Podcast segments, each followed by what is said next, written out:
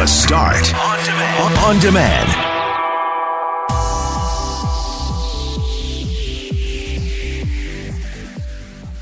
A day after even a wind chill of minus 50 was not enough to keep the school buses from running. There were no school buses running in Winnipeg today. We'll find out why. Mayor Brian Bowman paid us a visit today. We chatted about Winnipeg Transit, Premier Brian Pallister, and heated sidewalks. Why heated sidewalks, you say? St. John's, Newfoundland is looking at doing that, and we talked to a counselor there to get some details. An American women's hockey gold medalist gets mansplained during her television debut in rather shameful fashion.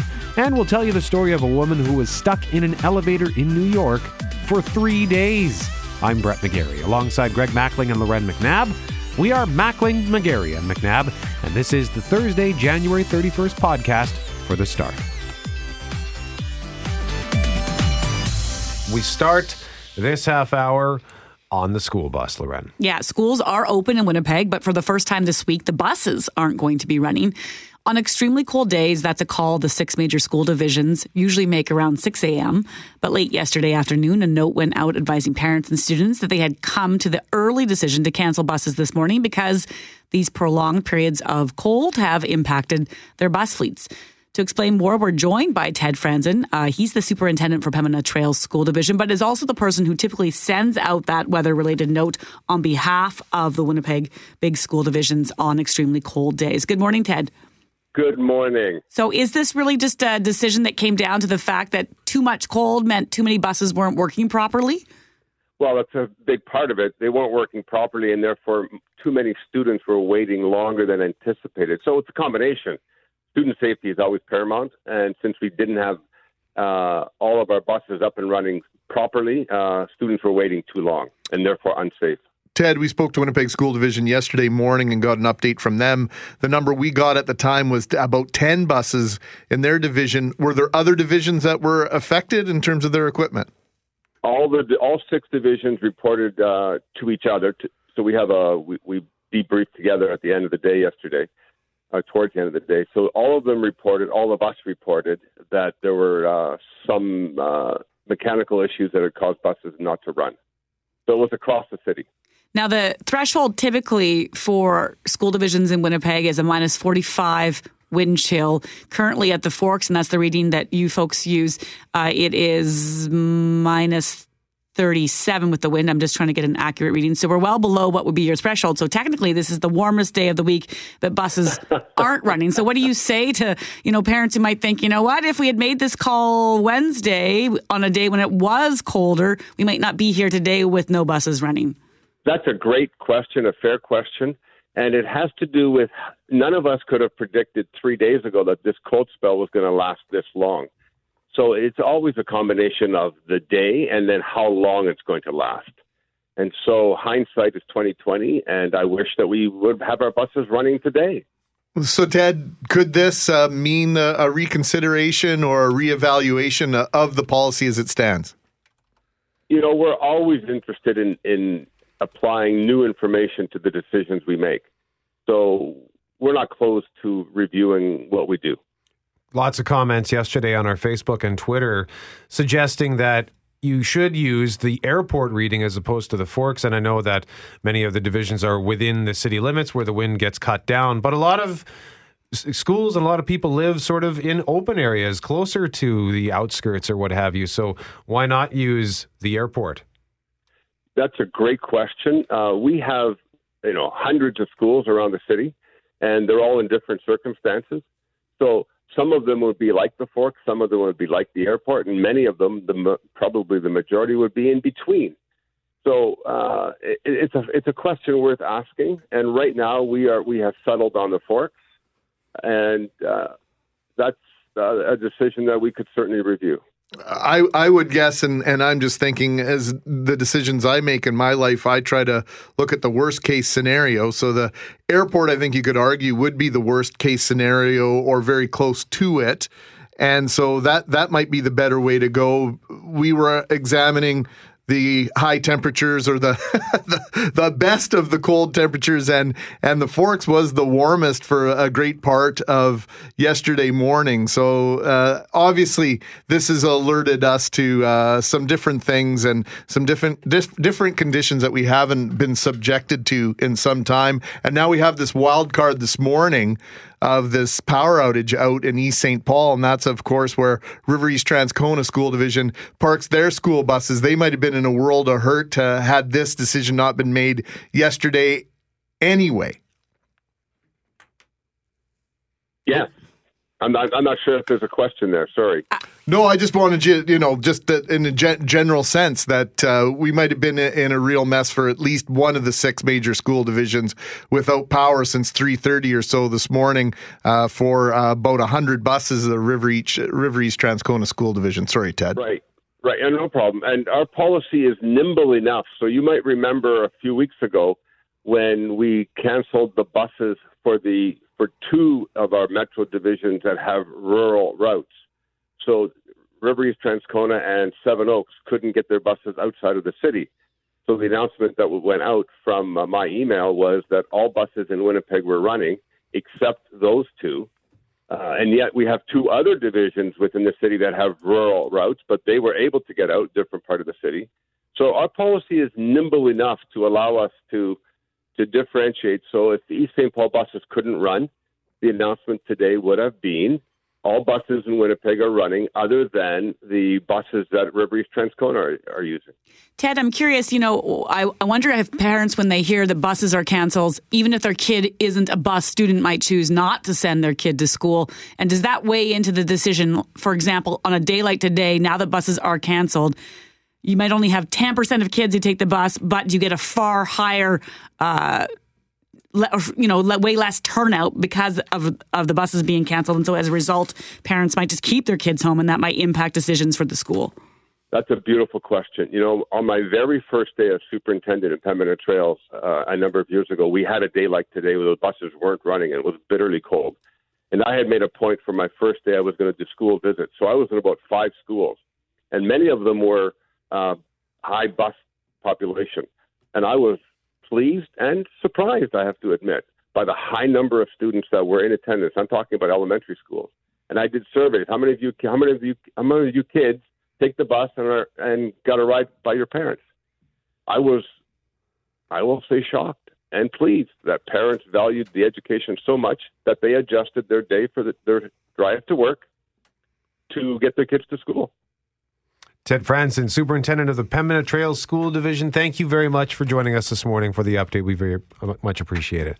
My pleasure. Have a great day.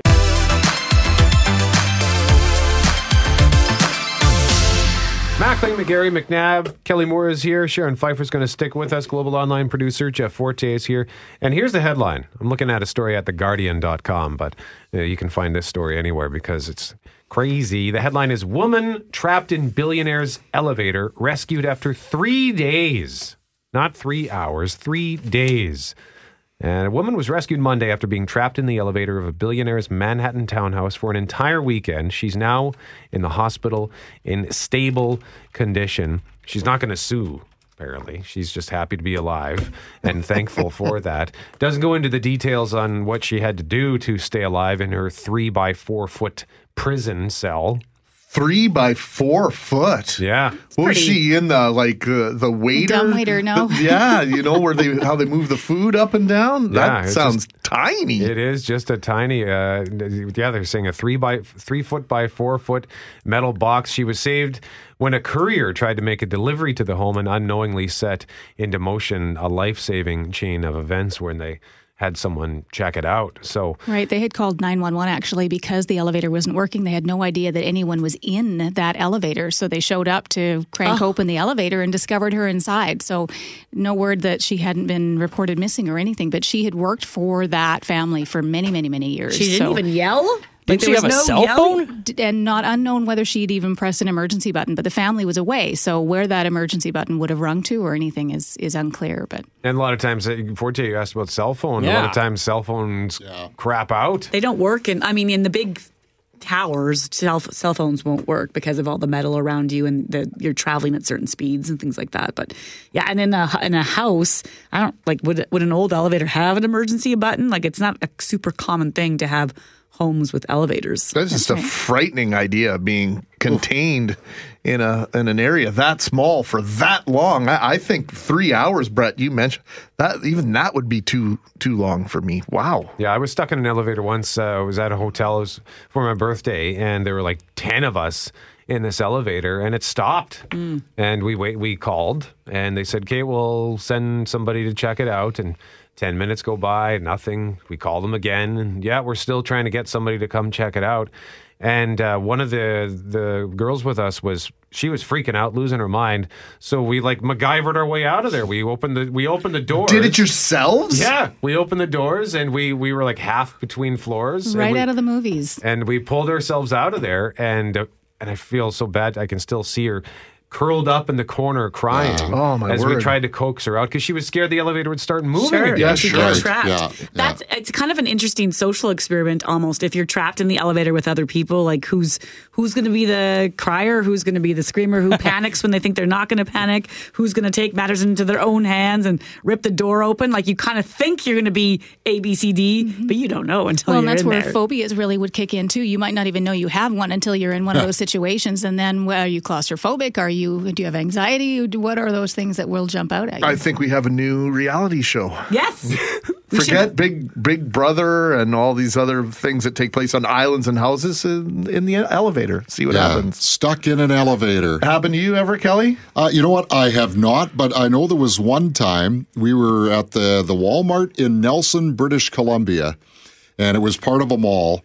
And my wife actually got locked in the women's washroom. I guess the cleaning crew came in there, was close to closing time. They didn't holler out anybody in here or anything. So my wife's trying to get out and realizes she's locked in. Thankfully, her cell phone did work. So she phoned my sister, who happened to be at the till at the time, and uh, they said, Hey, get the door open. Now, that was only 15 minutes or so that she was stuck, but it must have seemed like a lifetime. Oh, I've seen uh, had cases where kids have been. You watch them like they can't figure out how to unlock the Yeah. door, and it's just an immediate panic where they go into this. Get me out of here! And you're like, you're in a house. There's water in the sink. I'm Yeah. right here. Worst case scenario, we'll take the door off. But yeah, I, st- I the fear of still do unknown. that. I still Dad. do that, and I still panic. Like if you find yourself like just And, and it's just like someone's bathroom, you're jiggling the, the knob, and you're stuck in there, and you start freaking out. Listen to his voice; it's so high pitched right now. Is it You can because you're do afraid? any. stressful. I- I- It's probably the best place to be stuck.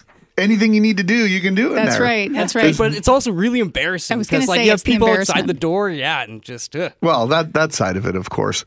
My biggest uh, frightening situation was the exact opposite of that. I was in a washroom in a hotel in downtown Minneapolis on a business call. Jackie and Brendan had gone to go get a bucket of ice somewhere. We were in a very large hotel. Alexander decided to stick around. But I guess he changed his mind halfway through my phone oh, call, boy. and I went out into the room, and he was gone and I went out into the hallway. I couldn't see him. And finally, I found him behind a pillar, crying his eyes out because he had made a bad decision. I, that that was the longest two and a half minutes of my life, not knowing exactly where he was. Let me tell you. Yeah, we had that happen. We had a road trip, and you mentioned BC, and it was in Merritt, BC. We stopped at a McDonald's, the kids and I, and and uh, one of the kids went into the bathroom, and my daughter and I actually just sort of finished up the order, and we walked across in a corner, and it was fairly busy, and the boy came out of the bathroom and didn't see us, and and uh, we were watching and waiting for him to come out, and we didn't see him, and then we're like, okay, well, how long do we stand in the same place before we start looking for him? I almost walked into the men's bathroom looking for him, and and thought, no, I'm not going to do that, and walked outside, walked inside, and in those moments, it's really distressing. Going, how at what point do we start calling nine one one? And we did all find each other again, but he never, ever, ever wants to go back to Merritt, BC. It really stuck in his head. That's funny. I got stuck in a playground structure once when I was like five or six. It was this old, just I don't even know what it was. It was just basically like uh, I was climbed up on top of the the. It was like just this old wooden beast, and I fell through it. One of my legs fell through it because it was so old and rotted. And my leg got stuck. I couldn't pull myself out of it. So I had to send my sister to go grab our day sitter. And then she came and started yelling at me for being so stupid.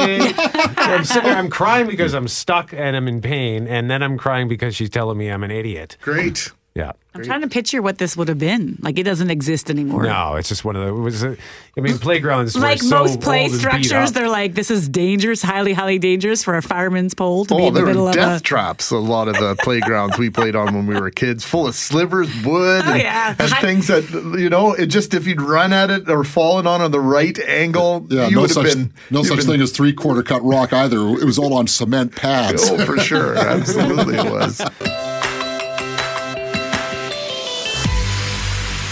We're going to talk to CAA Manitoba in a moment, but before we do that, we got a couple of text messages here regarding the getting stuck. We talked about a woman who got stuck in an elevator for three days in New York. What are our listeners saying? Well, this one, uh, my hands are still sweating from reading this one from Jeff. I was once stuck in a crawl space under a house between the joists and the dirt on a major renovation. Had to get one of the other contractors to grab my feet and pull me backwards to get out. Not a nice feeling. He says, Yeah, no kidding. That sounds horrific. That is terrible. And continue. You can text us your stories 204 780 6868. We would love to hear. McNabb, did your car chug this morning when you started it? It, uh, it actually, I, I said earlier, I felt sorry for my car today because I felt like it was day three, kind of like when you have a cold and you're just done with it. But it's technically warmer out there. But the cold has prevented so many from starting their vehicles uh, that yesterday CAA actually suspended its at home service so it could focus on emergency calls. And that was after a record breaking day for CAA, where on Tuesday, more than 3,100 people called for help. That's five times the normal number it would get on a typical winter day and means at least two people were calling every single minute. Erica Miller is with CAA and joins us on the phone now for more on just how things are shaking out the last 24 hours. Good morning, Erica. Good morning. So, did we break any more records yesterday? Well, you know, the last eight days of the polar vortex weather has definitely made demand for service overwhelming, and we did see another 3,200 calls yesterday. So, again, so that's even more than you had the day before. We continue to break records, and we continue to put an emphasis on member safety and driver safety as well. Speaking of your drivers, uh, they must be getting exhausted. And how is your equipment holding up? Are you having breakdowns of your own? Well, our drivers and contractors have been working overtime to get to people as quickly as possible. And in this weather and any weather, you can see some mechanical breakdowns. We take those cars off the road and we fix them immediately. And member and driver safety at the end of the day is our top priority. We're making sure that our drivers get enough breaks, stay warm, that they can get out there and help people without compromising their own safety. What's the biggest issue you're hearing from people? Is it still largely batteries? Absolutely. Batteries is number one. And in some cases, we receive calls, we find that it might be a boost. But because of the eight days of freezing temperatures, we've gone out to people's homes to find that in some cases their batteries are frozen rock solid. Then that boost becomes a tow. The tows take longer and they use more resources. And so we're asking people to be patient and stay warm and enjoy a cup of coffee while they wait. So when you, you're taking 3,200 calls, two calls a minute, do you have to bring more people in to answer those phones? We are working with all of our staff uh, overtime to make sure that we can get to those calls, that we can get those drivers on the road. And we are absolutely taking a look at our schedule and the weather forecast every day to find uh, different ways that we can resource and leverage the resources that we have to make sure we're getting to everybody who needs us. Erica, can you just confirm for us here? Uh, I was sure I heard it on one of our uh, sister stations here at Chorus Radio Winnipeg, and maybe even in an email, but I've never heard it on our air necessarily. That if members cannot get through to you and they manage to get another provider to get their vehicle started, you will reimburse them. Yeah, Greg, that is an option. Uh, we understand how frustrating waiting for service can be, especially when people have places to be, and that's one of the options that they can exercise is call a another tow provider wherever they are in Manitoba, and if that tow provider can come out and give them that boost or the tow that they need, all they need to do is save their receipt and submit it to us, and we'll reimburse them. We know that the reality is that there's a lot of people at home right now who've had to wait longer than what we feel is our acceptable service standard. And we're going to be proactively reaching out to members in the near future who have been in those situations to make it right as well. And to confirm, just uh, once again, yesterday was another record breaking day with how many calls? We had 3,200 yesterday. Just before we let you go, Erica, I know yesterday because you were so busy, you were suspending that at home service. Do you have any sense if that might be, might be the same this morning? If I wake up and my car is not running, but I'm already at home in a warm, safe place, uh, will you respond to those calls today? Today, the at home service is still suspended, but we are taking a look at the weather. And as we work through the calls that we've received, we're absolutely taking a look to make sure that we can reinstate that home service as soon as possible. Erica Miller with CAA Manitoba, thank you so much for the update. Very much appreciated. Thank you, guys. Stay warm.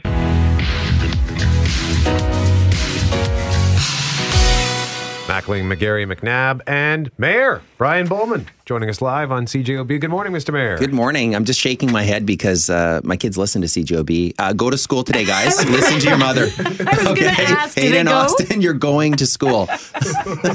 Thanks a lot for that, guys. Thank Yeah, you. I had a there's a lot of parents out there right now having conversations with their kids. I had a friend yesterday post on Facebook a photo of her kid. She got him all dressed up for school and Yeah. then told him school had actually been canceled because they live outside the city and she's a real prankster. So she got him all good to go. And Should then move to the city. Yeah. so a big day. City Hall finally uh, having its first council meeting of 2019, and then there's several things on the agenda. One of which Yeah. is bus shields. I imagine that's going to pass. There'll be no opposition to anyone saying no to bus shields on city buses. Yeah, I, I, I met uh, with a number of members of council yesterday, and uh, you know, uh, no one has raised any objections to what's coming forward from uh, executive policy committee. I, I think council's done collectively some good work on this, and uh, um, you know, we'll see today. You, you never know at uh, at council, but. Uh, there is a collective desire by all members of council and the public service to uh, to continue to make improvements to transit safety as well as uh, rider experience and the reliability of the system. And so there's there's a lot more work to do. I do think this is the year of transit, and uh, the question is going to be how uh, how far politically can uh, can council uh, move to really reform transit. It's it's I've often said it, I think it's your grandma and grandpa's transit system hasn't really changed significantly uh, from a rider experience in, in a generation. And so there's good people working at transit, um, but there's uh, there's there's more work and leadership that council needs to provide to really make some some big changes. Well, on that same vein, uh, we, we had a listener inquire yesterday how are those electric buses doing? And we made an inquiry, Jeff Courier did to the city. I was shocked to learn that we don't have any electric buses on the streets right now. What's going on there, Mayor yeah, there were four. I mean, there were four buses that were bring that were initially uh, worked on as a pilot, and this was uh, a, a team effort between Red River, uh, Mitsubishi, New Flyer, and the province and the city. And uh, you know, there were uh, they were brought in. Uh, technology's evolved a lot. Um, I want to see the electrification of the fleet, and um, and that's absolutely something that that council is is working towards. Uh, there's obviously um, funding that needs to be required, and that's one of the what things being considered as part of the operational review, as as well as the budget overall in terms of improvements to transit. You mentioned political will, and then there's the financial situation about finding the money for that. But then Yeah. there's also what what can feel like sometimes this repeated desire to study the issue again. And we've studied electric buses before, and the desire to go there, and then another report is being commissioned now to look at how this would work. Is it time maybe just to say like we we know we want to go there? Let's stop consulting on this issue and start taking some action. Well, you need to make sure you have a, a plan to, to roll it out properly. And uh, the the technology has evolved. I've I've been uh, to New Flyer, for example. I've I've learned more personally about uh, how it, how it works. Uh, one of the challenges we're going to have is just uh, the the technology that we use, and it's it's gotten to the point now where um, we're being advised that, that it's it's it's almost ready. If not, we can start taking those those early steps to uh, to, to implementing it on a broader level. Uh, one of the big challenges we're going to have is just the the capacity of the system to to charge that many buses at night. Is it you know in one location? Is it dispersed? Uh, the the pilot that we did had uh, charging along the route, whereas uh, what what we're looking at is is an option of charging within a single uh, single location. So at night they would charge for the next day. Uh, there's a load to the system, and there's work that has to happen. And so, it's not something that you can just snap your fingers and, and it's it's there. But uh, I want to move as quickly as possible, and uh, I think Winnipeggers do as well. We've got uh, you know we've got Hydro here in Winnipeg. We've got uh, companies like New Flyer that are doing world class work. Uh, we should be the the really that that home to to electric buses, and and I'm I'm obviously determined to to see that happen. Big City Mayors Conference opportunity to compare notes with mayors uh, around the country. Curious if you confirmed one way or the other if the premier's allegation that you have the sweetest deal of all cities uh, is true or not. Uh, there was discussion. Uh, there's absolutely uh, some downloading that's happening in, in other jurisdictions, uh, uh notably Ontario and, and, Manitoba, that's happening uh, to municipalities.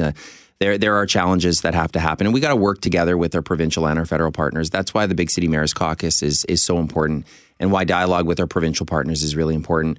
Um, I think taxpayers expect all levels of government to do what they can to to work together and uh, not simply shift risk and, and financial burdens on, on, on other levels of government. Is there sandpaper there between you and the, the premier? How often are you in communication with the premier?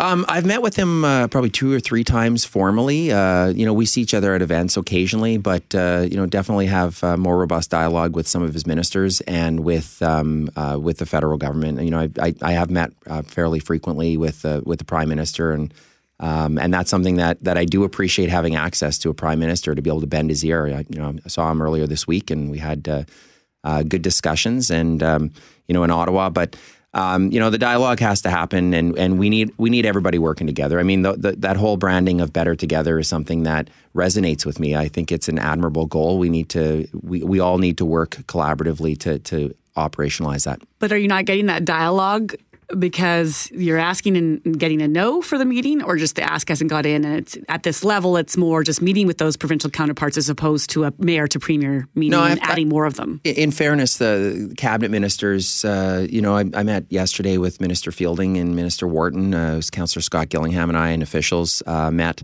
Um, you know, I have to say, uh, Cameron Friesen, for example, uh, Minister of Health, has been uh, the dialogue with him on on some of the meth issues has been has been solid, uh, and and there's been a, a, good good working relationship with him. Um, so, you know, I would obviously uh, always welcome uh, greater access to the premier of our province, um, and that's something. When I have met with him, we've had really really good dialogue. Um, I've I've always appreciated sitting down with him. Uh, he's a guy that uh, people can disagree with uh, the policies of any political leader, but uh, no one should doubt his passion for this province. And and I and I try to work as collaboratively as I can while remembering my interests are to protect taxpayers in the city of Winnipeg. I want to first commend you for sneaking the words robust dialogue into a conversation. I gotta, I gotta try to steal that. And second, I want to pitch uh, our question of the day to you, which is brought to you by Mr. Furnace. Don't call them first. You'll see why. Call Mr. Furnace, 204 832 6243. Should Winnipeg join in St. John's in considering adding some heated sidewalks downtown? Your answers are yes, now, now, now, or no, waste of money. Uh, I actually think it's it's worthwhile to study that. You know, uh, I've heard in in uh, in some countries in Europe, for instance, they will be creative with uh, wastewater that comes out of buildings and and use that to heat and melt ice on sidewalks. Uh, I've never looked into this, but there I would never rule anything like that out, especially in a cold weather uh, cold weather city. There may be ways in which we can pioneer innovations that can the intellectual property can be exported. I mean, we are a winter city, and so. I would never rule anything like that out, and I'd, I'd need to learn more, though, to be honest. Well, you pair that with geothermal. We're a leader in that. Mm-hmm. In Helsinki, a lot of the sidewalks are heated in the public squares so that they can uh, eliminate yeah. uh, a lot of ice there. Uh, you mentioned the, the health minister, Friesen. Yeah. Any more discussion with regard to your suggestion of consideration. I don't want to call it a threat, so I'm trying to use more polite language to pull and uh, basically hand back uh, ambulance service to the to the province, essentially. Uh, there hasn't been any recent dialogue on that. Um, council's uh, direction is is clear. Uh, we, we're we're not responsible for health. Uh, health is a provincial jurisdiction. We have been the contractor to provide the service on behalf of the province and the city of Winnipeg. So it's not a question of uploading the, the responsibility. It's always been a provincial responsibility.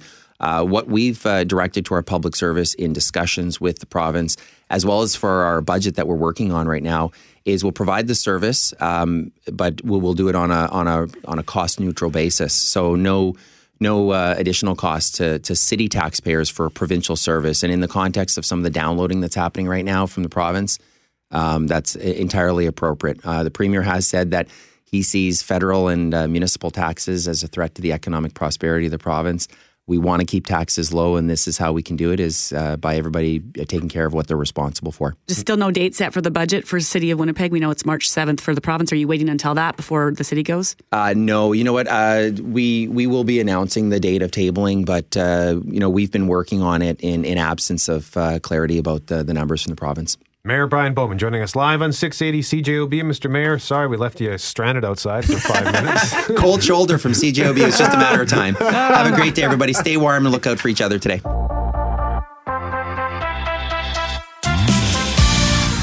We go now to St. John's, Newfoundland. The headline at globalnews.ca, cjob.com. St. John's, Newfoundland, the latest Canadian city to flirt with the idea of heated downtown sidewalks. We're going to speak with Sandy Hickman, councillor for the city of St. John's, live right now on the start. Councillor Hickman, good morning. Good morning, Gary. How are you all today? We're good. We're cold here. Things are chilly in Winnipeg. It's plus three here today. Oh, come on now, Councilman. I'm you know sorry. better than that. We do get snow, though, and that's why we're talking about sidewalks. So explain that to us. I mean, how much snow would you guys see that would make you think, you know what, might make sense to heat these sidewalks? Well, uh, Holland, uh, Michigan, which is a city that uh, uh, an article was written about that I noticed recently, which gave me the idea, gets about seven feet. We get more than that for sure. Some winters will get a lot more. Uh, other winters will have storms that give us, say, 10 to 20, 25 centimeters, and then a few days later it melts a bit and those kinds of things. We've had that this winter. We've had two weeks now with uh, no snow really, and some warm temperatures, some cold temperatures. So there's not much snow on the ground now. Certainly in areas there's none. But we will have more snow this winter, and we'll get it. Sometimes we get a little bit late in March because uh, the weather is temperatures around zero plus or minus, and there's a lot of moisture in the air. So sometimes we'll get wet snow in uh, up to late March, sometimes, and occasionally into April. So it's something that the season is there for it. There's no question. There's a, there's a, a very big expense on our city uh, uh, expense account for snow clearing. And what I want to point out to your listeners is that St. John's is a lot different from Winnipeg and, and other prairie cities. We are not flat. we are a very hilly city. We are a seaside city, so you get the the development that happened since you know the 1500s. Uh, very narrow streets downtown. So we have to actually remove the snow from those streets, blow it into trucks, and truck it away. That costs a lot of money, of course, a lot of extra time, as opposed to suburban areas where we just uh, push it back and sometimes blow it back onto the lawns, etc. So downtown is the area I'm concerned with. I also am a little bit concerned that uh, we are seeing a little bit of a trend to uh, some offices moving to suburban uh, office parks, and there is some vacancy right downtown. And we need a little pop in, in some energy and some new thinking downtown. So we are also doing uh, again Water Street. We claim is the oldest street in North America. And the pipe in- infrastructure underground is pretty well the oldest infrastructure in North America. So we are doing a rehab project all along Water Street, which is about two kilometers uh, over five years to try and lessen the period of time each year. And uh, my suggestion was, look, we're taking the sidewalks up anyway. Why can't we look at in, in at least doing a pilot project on, on a block of that area, seeing if we can find an affordable, sensible, cost effective way to lay down uh, tubes or wires or whatever technology is out there, and then and then look at the operating cost over a couple of years and just see if it's feasible. Now, Holland and, and Michigan and Reykjavik and, our, and Iceland have hot water, steam, etc. that they can use. We don't have that advantage, but maybe we can find some heat from sewer systems, or we can find uh, some way of sharing electrical costs. So our engineers are looking at that. They have taken this project on. They will do their best practices research. They will look at technologies around North America and indeed Europe, where this is more popular, and just see if it can work. We unfortunately won't be able to do it for this year's phase. They already have the specs done, and they're going to tender fairly, fairly soon. So that disappoints me. But what I'm trying to do is just find another way of, of injecting a little bit of life into uh, Water Street, Duckworth Street, our downtown streets, to make it uh, a little more attractive in the winter for uh, walking and running and people to wander around the stores and the restaurants. Well, I got to tell you this, Councillor. If we were at Dragon's Den right now and you were pitching this as an idea, I would be in.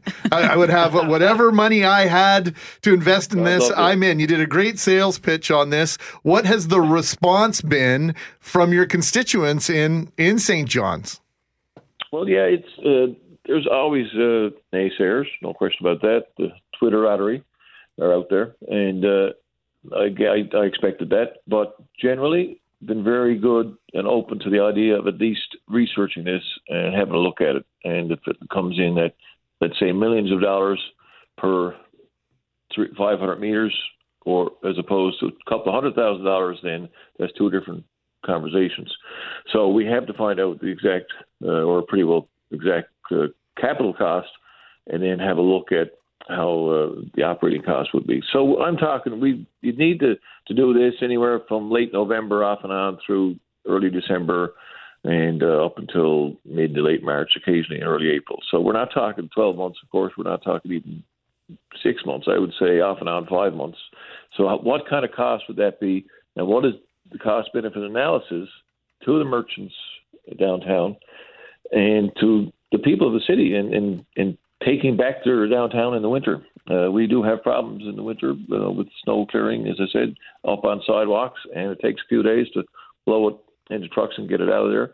So there, we we we had a special problem this year because we had a storm just before Christmas, and the downtown store owners were very upset that the snow wasn't like immediately gone. Now, would it be immediately gone with a heated sidewalk? Not if it's a heavy snow snowstorm for sure, but you know, five centimeters, eight centimeters, that would melt over a number of hours for sure. And uh, but we need to look at this very thoroughly and look at what other technologies are used around the world and just see what might fit our situation. And again, as I said, look at the cost benefit analysis. All right, Sandy Hickman joining us from St. John's, Newfoundland, councillor with the city of St. John's. Thank you so much for this. Again, great pitch. Well, it's been great talking to you, and thank you for the uh, the interest, and good luck with the vortex. Okay. Thanks a lot. Just as I was ready to, to embrace you and maybe even move to St. John's for, for a part time, that now that plan's off the table, councillor. Thanks for the time, don't though. Worry, don't worry, we'll get it soon. You got all it, man. Best for all of you.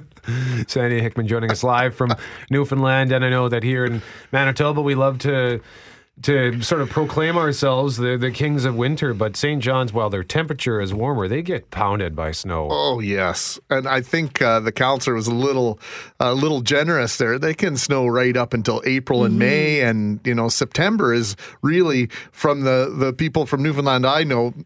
Late August and September is the best month of the year weather-wise, most predictable anyway. But he mentioned, I think it was a Michigan town where there is Mhm. the heated sidewalks. Holland, Michigan, I believe. And uh, apparently, there they've turned their downtown core into like a running destination. Like people will choose to run downtown and do all these things, right? Because it's it's been- it's turned into like a, almost a tourism thing. So he's selling it on two fronts. One sounds practical, but the other sounds like, hey, might get more people downtown, more businesses, more traffic.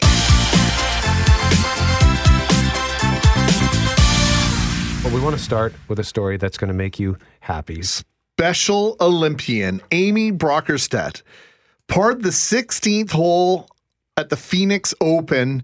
This is prior to tournament play yesterday. She was out with Gary Woodland, who is the defending champion, and Matt Kuchar. And she parred, as I mentioned, the 16th hole at, at TPC Scottsdale, famous for its rowdy crowds. Brett, Yeah, there's a stadium one, right? that's right. Uh, there's thousands of people on one hole. You might remember this from 1997. Tiger Woods sent the crowd into a frenzy, then delirium when he aced 16, the second of his career at that point. He at 16, listen to the crowd. Tiger's got 152 yards. Should be just a nice, comfortable nine iron for him. They're going to go nuts when he hits this thing.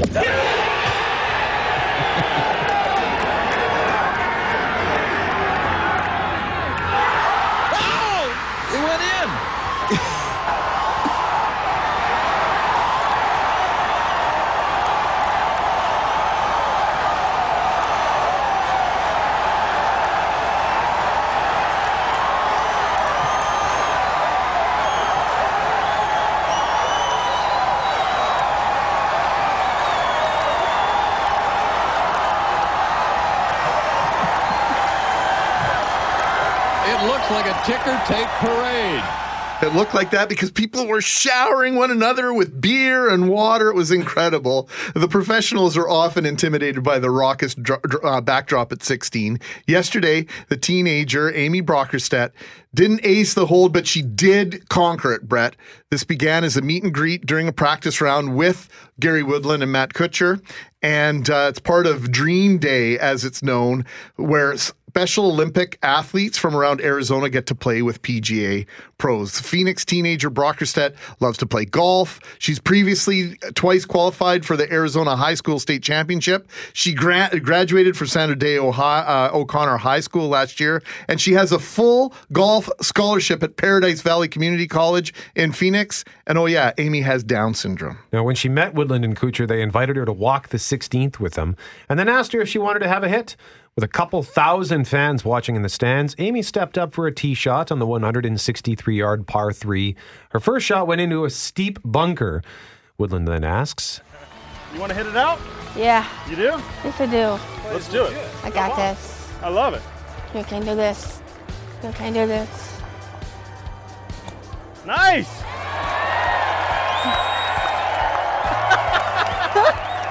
that is awesome. That is awesome. Let's go. Let's go putt. We're going to make Okay. this. Yeah. That is so good. Thank you. That was fantastic. Thank you. It's amazing. So not only does she hit this beautiful shot out of the sand trap, she puts it right on the green, six to eight feet away from the hole. And then What do you think? Going a little left? Yeah. Why don't you go ahead and make that? Okay. I got this. You got it? Yeah. Let's do it.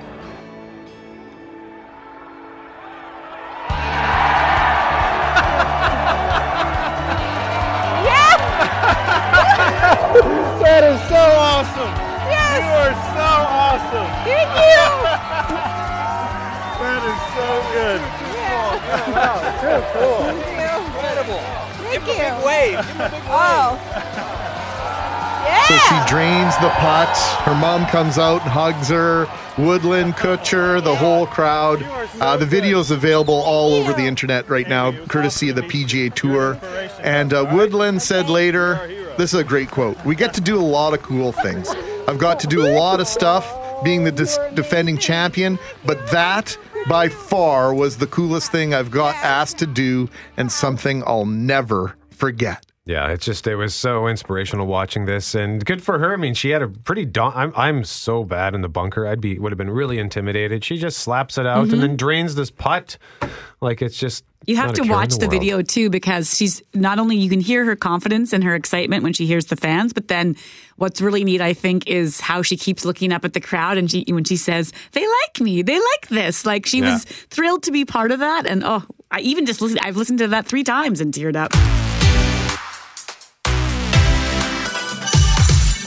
I want to play a piece of tape for you here. You know what? I'll just play it.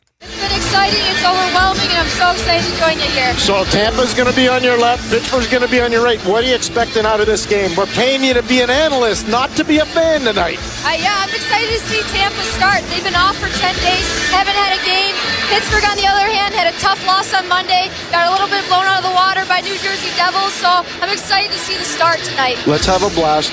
Johnny, back to you. Okay, so you hear that, and it sounds like the the broadcaster is talking to a fan who won like a contest or something. You know, they have these contests where you can be a play-by-play person for a, a segment or whatever. Except for this person is what is she a four-time, five-time world gold medalist champion for the USA women's hockey team?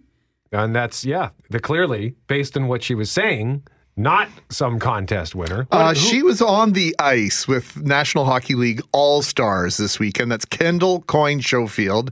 She competed in the fastest skater competition, filled in for Nathan MacKinnon. She finished seventh in the competition, and M- uh, NBC Sports invited her to be a guest analyst on the broadcast last night. And that was Pierre McGuire, the former coach of the Pittsburgh Penguins. And Loren, you're you're letting him off the hook a little bit. It felt like he was mansplaining her situation to her No, I'm big not. Time. I'm not letting him off the hook. When I read this, though, so I read the headline and they called it a cringe-worthy S episode, and he.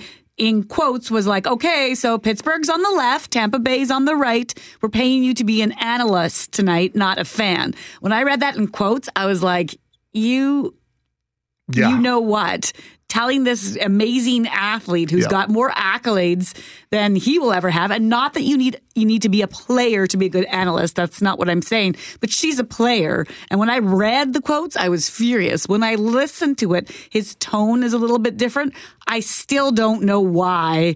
It wasn't about the being paid to be an analyst that bugged me. It was the Pittsburgh's on the left, Tampa's on the right, just in case you don't know, lady who's played hockey since you were three years old. Like, that's what bugged me. The tone is different when I hear it, but the words are still brutal.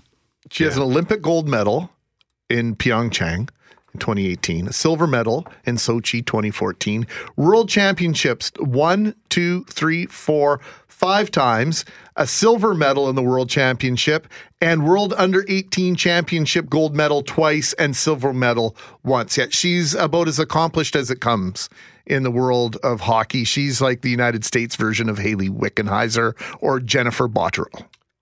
Just let's play this again for you now that you have the full context. It's been exciting. It's overwhelming, and I'm so excited to join you here. So Tampa's going to be on your left, Pittsburgh's going to be on your right. What are you expecting out of this game? We're paying you to be an analyst, not to be a fan tonight. Uh, yeah, I'm excited to see Tampa start. They've been off for 10 days, haven't had a game. Pittsburgh, on the other hand, had a tough loss on Monday, got a little bit blown out of the water by New Jersey Devils, so I'm excited to see the start tonight. Let's have a blast. Johnny, back to you. And here's my other thing. If that had been, say, a male hockey player uh, with the same sort of credentials as her, who hadn't yet made it to the NHL, but had all those Olympic medals to their name and all the other stuff, would you have ever said, that's my question. If I ever get a chance to Pierre, talk to Pierre, would you have ever said to that person on the same playing field, Pittsburgh's on the left, Tampa Bay's on the right? Like you just wouldn't have done that. I, I, I can't see an argument where you would have done that. And for her, she's since come out on Twitter saying, had a great time last night. Thank you very much. Sure. All the rest. She's going to, if she says anything, she sounds combative or whatever, she's probably going to leave it. But you- there's no way he would have treated someone with the same resume like that. Well, Brett mentioned sometimes they have these contests and these opportunities at different forums and different facilities where you can actually pay. I know that you can pay sometimes to to do these things. I mentioned to you off air, Loren, that if Pierre McGuire had spoken to uh, my 12 year old son in that same tone under the same circumstances, I would have been bothered because Alexander would have he'd look at him and go, "Yeah, no kidding, buddy," and then come out with the expert uh, analysis that she did. Maybe uh, McGuire should have done his homework as well as uh, Kendall Coyne did her homework on what had happened the previous two games uh, for for the Lightning and the Penguins. Yeah, I, I don't know, and I I typically don't have a problem with McGuire. He says lots of dumb stuff. I didn't like this. Now, there is a thing uh, uh, with the whole comment about we're paying you to be an analyst, not a fan. As a journalist, you're never even supposed to be in the press box and clap, say, when your team scores. And it's hard not to do that. And it's hard not to pump your fist in the air when you see, say, the Jets in the playoff run, but you're up in the, the playoff box because you have to do anal- analysis after. And that that's something that people have to remind themselves, maybe not the veteran sports journalists, but myself, whenever I do drop into a press, box like I did in Minnesota last year, I sat on my hands because I was like, don't be that idiot who's up here with their press credentials cheering for your team. You're, you should be objective. And so that reminder is, is it's, it's not as bad to me as the other thing about just even starting it off with their position on the ice. Yeah, national television in between the benches. I don't know. Anyway, uh, good for Kendall Coyne. Great opportunity. And I think everything uh, that comes to her and the women that were involved in the All Star festivities uh, have had it coming for an awful long time. And I mean the good stuff, not the mansplaining from Pierre McGuire. Yeah, and it sounds like she wasn't even phased by it. So either A, she didn't notice, didn't care, or she was just being taking the high road and just She's a choosing pro. to ignore it and just get on with the analysis. And I'm, I want, I'd be curious to know what went through his head after he said that, and then she spouted off all that expert analysis, right? She he's like, "We're don't be a fan, little girl," and then immediately she ra- rattles off in ten seconds a whole bunch of very useful facts about the Yeah. hockey. So she also could have said, "Yeah, I can cross both those sides in four seconds flat," and then just walked away. But I don't think she's going to do that.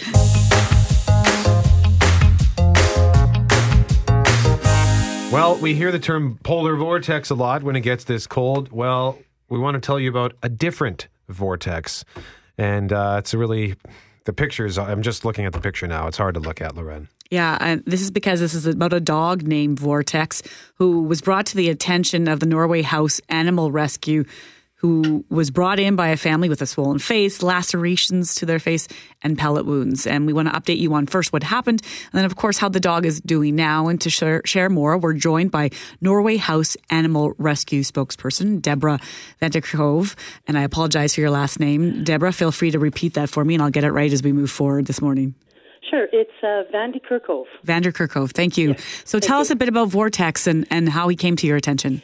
Uh, Vortex came uh, to us from uh, Garden Hill, which is a, a remote fly-in community um, in uh, the northern Manitoba uh, region, and w- there are some volunteers up in that community that um, do outreach and help with uh, stray animals and help owners with their animals as well.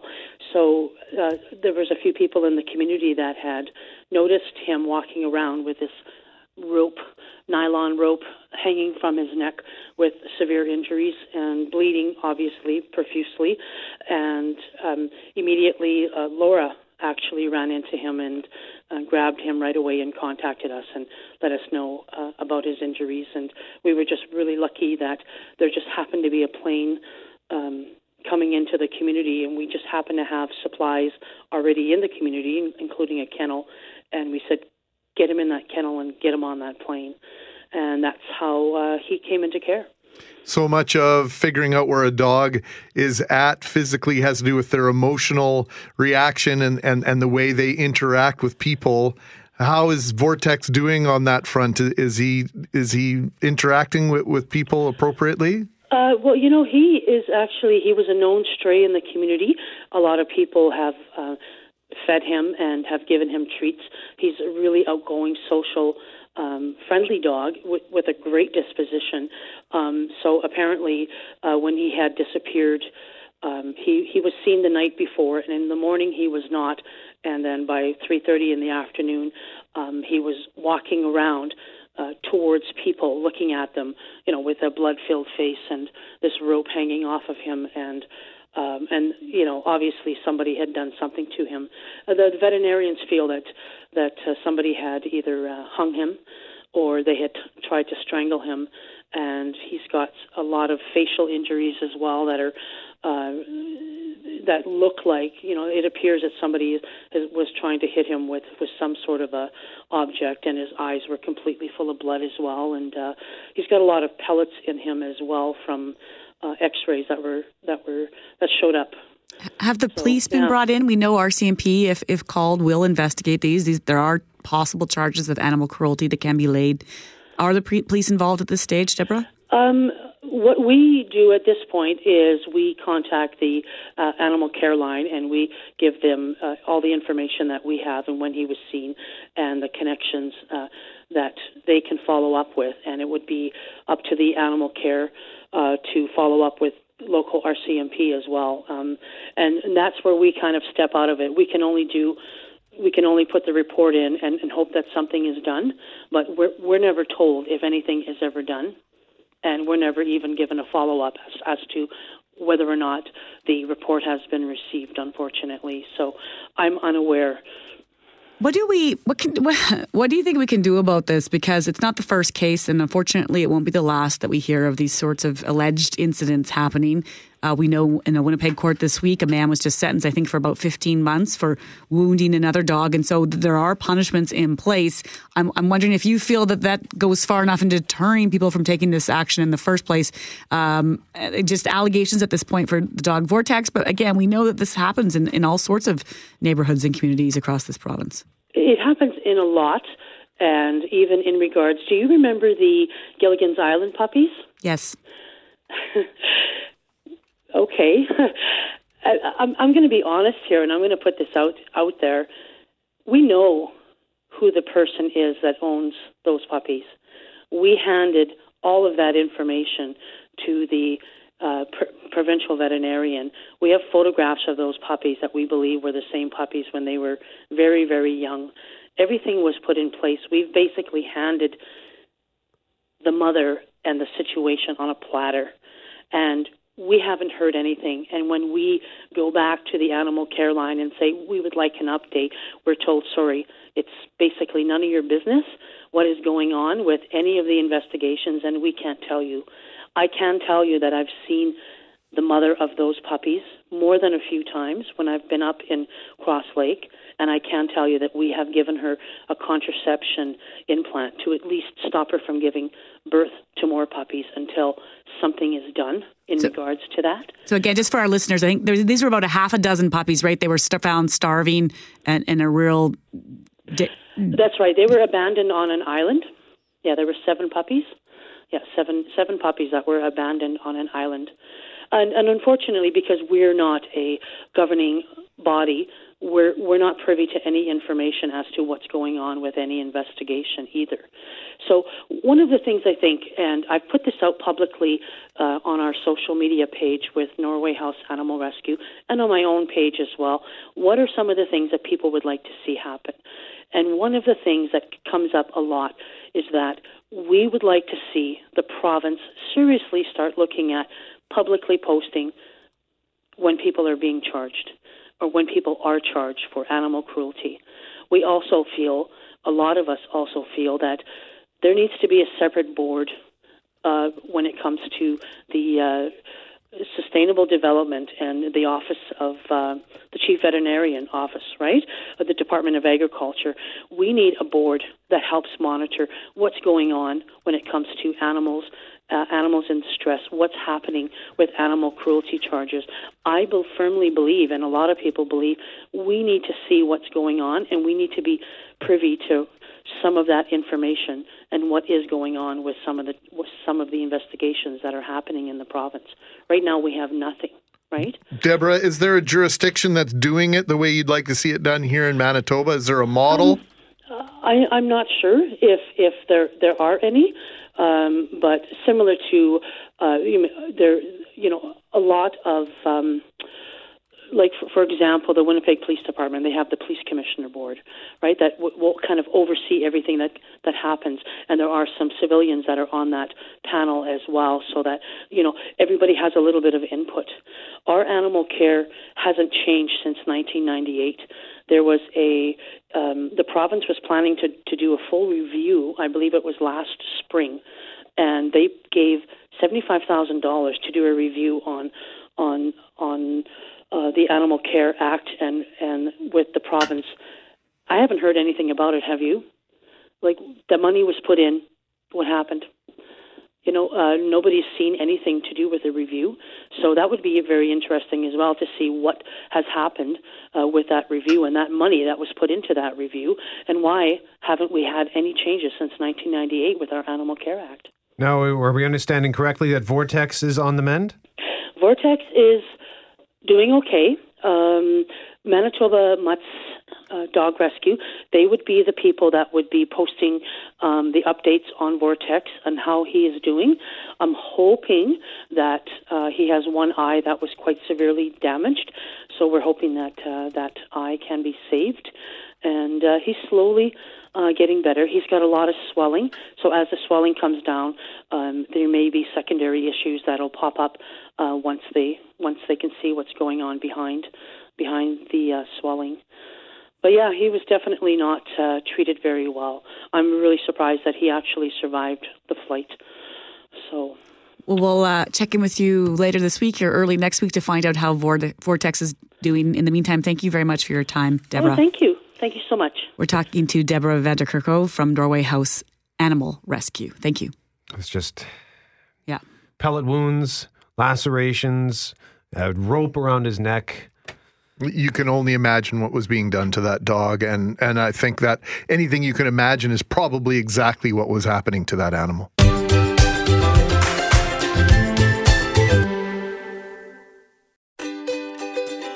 Hey, thanks for listening to the Start Podcast. We are available on Apple Podcast, Google Podcast, wherever you find your favorite podcasts. Subscribe now and never miss an episode. And if you like what you hear, rate the show, tell us what you think. And hey, even tell a friend about the podcast. Be sure to follow us on Twitter and Instagram.